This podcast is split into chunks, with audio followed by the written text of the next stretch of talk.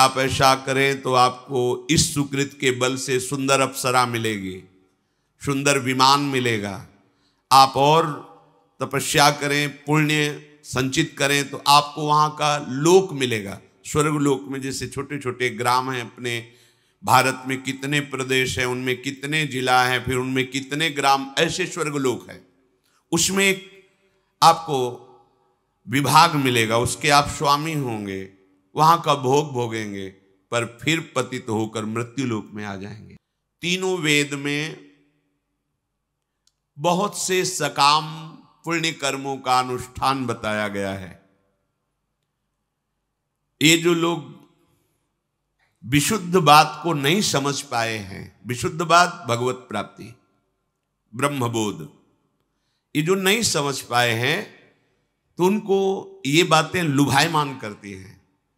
ऐसा करोगे तो आपको ये प्राप्त होगा, ऐसा करोगे तो ये सुंदरता। बड़ा आकर्षण। तो चित्त लालायित हो जाता है कि मर्त लोगों के भोगों का त्याग करके स्वर्ग लोगों के भोगों को भोगे। इस प्रलोभन में बड़ी ताकत है। बड़ी ताकत है। तुम मरोगे तो तुम्हें अप्सराएँ मिलेंगी, ऐसा। कर्म कैसा है उसका? परिणाम कैसा है? नहीं। प्रलोभन में। भगवान स्वयं कह रहे हैं कि वेदों में सकाम कर्मों का वर्णन किया गया है, बड़ा प्रलोभन है। जो ठीक से उन सकाम कर्मों का अनुष्ठान कर लेता है, पुण्य कर्मों का तो उनके पाप नष्ट होते हैं, पुण्य बढ़ते हैं, जिससे वो सोम रस का पान करने वाले देवताओं की पंक्ति में बैठते हैं। वो जो कामना से युक्त होकर पुण्य कर्म करते हैं, देवताओं से अपनी इच्छाओं की पूर्ति चाहते हैं, भगवान ही सब रूपों में हैं, पर वो ऐसा नहीं जानते हैं। सुखों के लिए देवताओं का पूजन यज्ञों के द्वारा, दान के द्वारा, पुण्य के द्वारा तो उनको स्वर्ग लोक की प्राप्ति होती है। पवित्र है स्वर्ग लोक दिव्यता है मर्तलोक से बहुत अच्छे शरीर है वहाँ। अगर एक कोई देवी निकले अप्सरा तो पूरा वातावरण सुगंधित हो जाए। जब कोई अप्सरा चलती तो आसपास उसके जैसे यहाँ कोयरा होता है, ऐसे बादल चलते हैं। जिसको दर्शन देना है या जिसके पास जाना है, उसी को, वही देख सकता है, दूसरा नहीं। बड़ा दिव्य तो चित्त आकर्षित होता है कि ये सब आपको मिलेगा और मिलता है। जो पुण्यात्मा जन हैं, उस तरह के पुण्य करते हैं, उनको प्राप्त होता है। वो देवताओं के साथ, सुंदर विमानों में, अप्सराओं के साथ, देववन में विहार करते हैं। पर वे ज़्यादा दिन नहीं रुक सकते। जितना पुण्य है, उतना भोगा और भोग कर पुण्य छीन होने पर फिर इसी मृत्यु लोक में आ जाते हैं। इसलिए तीनों वेदों में जो सकाम कर्म कहे गए हैं, जो पुण्य कर्म कहे गए हैं, जो धर्म कहे गए हैं, वो भोगों की तो प्राप्ति कर सकते हैं, पर आवागमन चक्र से नहीं छूट सकते। तो फ़ायदा क्या हुआ? एक थोड़ा लंबी नींद, उसमें थोड़ा अच्छा स्वप्न, पर जगे तो फिर वही। पुण्य छीड़े मृत्यु लू के काम नहीं बना। इसलिए सावधान रहे। हमारे अंदर ये जो भोगों की कामना है स्वाप्निक है, पर है बहुत आकर्षण। बड़े बड़ों को लुभायमान कर लेता है, लेकिन छोटों को लुभायमान नहीं करता। इसीलिए त्रणादपि सुनी चेन, बड़े मत बनो। बड़ों बड़ों को लुभायमान कर लेता है। बोले, तुम क्या चीज़ हो? बड़े बड़ों को तो बड़े बड़ों को तो कर लेता है, लेकिन जो तरंते नीच अपनपो का है, सेवक जी कहते हैं कि तुम बड़े मत बनना, छोटे बनना। जब तुम छोटे बनोगे तो तुम्हें देखने ही नहीं दिया जाएगा जिनसे लुभायमान हो जाता है। भगवान ऐसे ढक लेंगे, मेरे को देख, ये मेरी माया है, इसको मत देख। वो बचा लेते हैं। अगर देखने की भी चेष्टा करोगे तो तुम्हें दंड दे देंगे, भयभीत कर देंगे। उधर जाओगे ही नहीं। भक्ति बहुत सुरक्षित मार्ग है। बड़ा महम महम महिम मार्ग है। जितने वैभव, जितनी सिद्धियाँ, जितने लोक, लोकांतर के सुख, वो आपको ब्याज में मिलेंगे। मूल में तो श्री भगवान मिलेंगे। भगवान तो मिलेंगे ही। लोक, लोकांतर के सारे सुख आपको घेर लेंगे। और यही तो चाहते हो ना? तो किसी और से नहीं। प्रभु श्री कृष्ण से। मान लीजिए।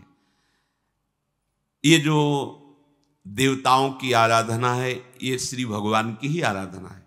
पर आप उन्हें श्री भगवान नहीं मानते अमुक देवता अमुक देवता। तो फिर वो उतना ही हिसाब करेंगे जितना आपने कर्म, पुण्य कर्म किया। बस इसके आगे नहीं। और यहाँ कृपा सिंधु भगवान का दरबार ऐसा है लाडली जू का दरबार ऐसा है कि राई के संभजन को मानत मेरु समान। आ, थोड़ा सा श्री जी के प्रति सेवा भाव बन गया। थोड़ा सा श्री जी का भजन बन गया तो श्री जी बहुत कृपालु हैं तो कहती है अरे, ये तो बहुत हमारा नाम लेता है, ये तो हमारी बहुत सेवा करता है। लेकिन देवताजन उतना ही करेंगे जितना आपने किया है, बस। और जहाँ हिसाब खत्म हुआ तो कोई प्यार नहीं, कोई दुलार नहीं, कोई दया नहीं, तुरंत पटक दिए जाओगे मृत्यु लोक में।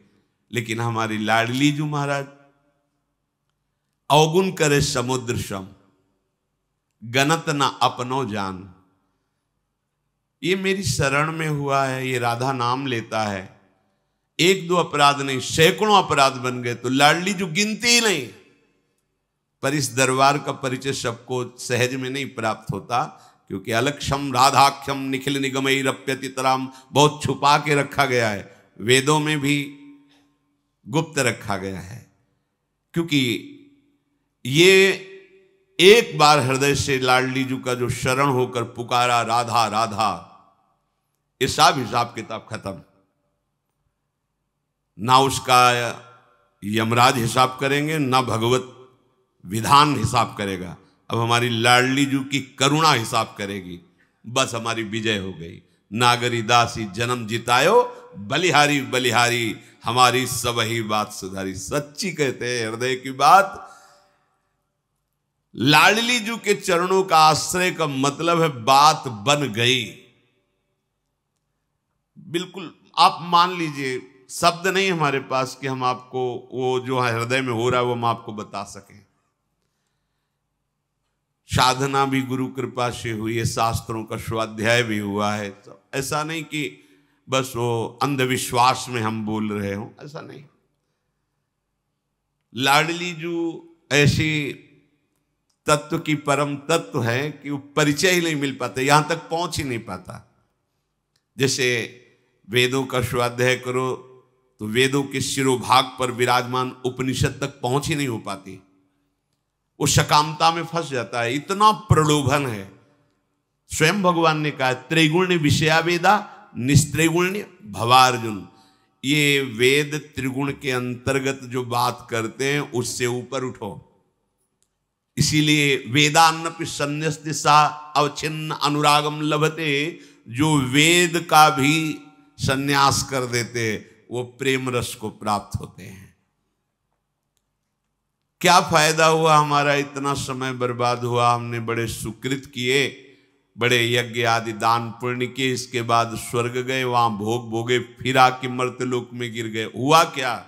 समय ही तो बर्बाद हुआ। अगर वही सुकृत कोई और नहीं, वही सुकृत आप श्री भगवान को समर्पित कर देते और भगवत आराधना करते तो बात बिगड़ नहीं सकती थी, बिल्कुल नहीं बिगड़ सकती थी। देवराज इंद्र भी जिन भोगों को सोच भी नहीं सकते, वो भगवान वैकुंठ बिहारी के वैकुंठ में लुटते घूमते हैं और श्री लाडली जू के चरणों का आश्रय लेने वाला वैकुंठ की तरफ़ भी दृष्टि नहीं करता। स्वर्ग की बात क्या वृंदावन की रजरानी का सेवन करने वाला, वृंदावन की किशोरी लाडली जू के चरणों का आश्रय लेने वाला, रज की तुल बैकुंठ नहीं और लोक की माए। आ, ये दरबार का परिचय तो केवल केवल महाराज श्री कृष्ण चंद्र जो बरस गए।